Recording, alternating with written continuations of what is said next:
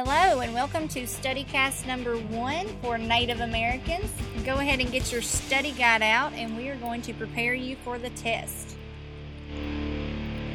Okay, as you all remember, we made storyboards for our origin stories we learned about. Origin stories are tales that explain how Earth and its people came to be. What was your origin story about? We also have been talking about migration routes. And what are those migration routes? What does that mean? Yes, that are those are paths that Native Americans took to their new homes in North and South America. Let's talk about that migration route. How did the Native Americans come from Asia to North America? Scientists believe it to be that the migration route of most Native Americans by land from Northeast Asia Asia, across the land bridge to North America, and then into South America. And as we know, they didn't all settle in North or South America, they just kind of spread out everywhere.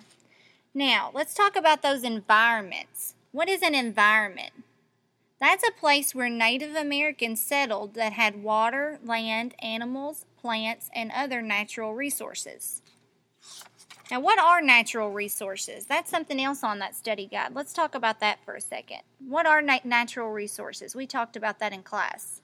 Natural resources are anything in your environment that is already there, such as plants, animals, trees, water, land.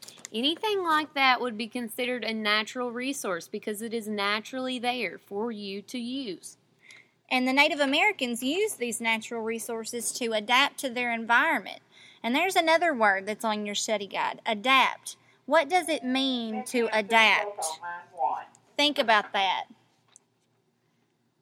Very good. When you adapt, that is when you use natural resources to adjust to living in a particular environment. And the Native Americans all adapted to the various environments that they settled in, such as the grasslands, where there were plentiful animals such as caribou, buffalo, any kind of land animal that ate grass or graze. And deserts. Deserts were very popular for snakes and warm. Remember, we talked about climate very warm during the day, very cold at night. Deserts do not hold their heat. So, and there was very few plants that were edible, very little vegetation in the deserts. Then there are the mountains where we had plentiful water and rivers. For people living at the top of the mountain, it was a lot cooler than for the people living at the bottom of the mountain. And you would find animals such as deer and antelope and all kinds of different things that live up there.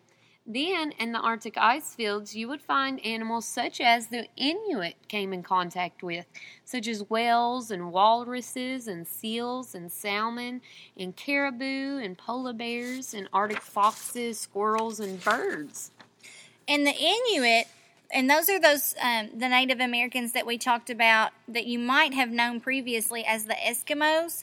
The Inuit are those people who decided to settle in the Arctic. And some of the adaptations that we talked about that they made to survive in such a cold climate were that they made snow glass, they made snow goggles from bones. Um, they built igloos in the winter out of ice and snow, and then in the summer they used different animal skins to make houses to live in. They blew up seal skins to make floats, which they used to help them kill whales and eat the whales for food, and then they use the whale fat for fuel. Um, one thing that the Inuit would not have done would be use anything with um, grass. And why would they not be using anything with grass or kinds of plants such as that?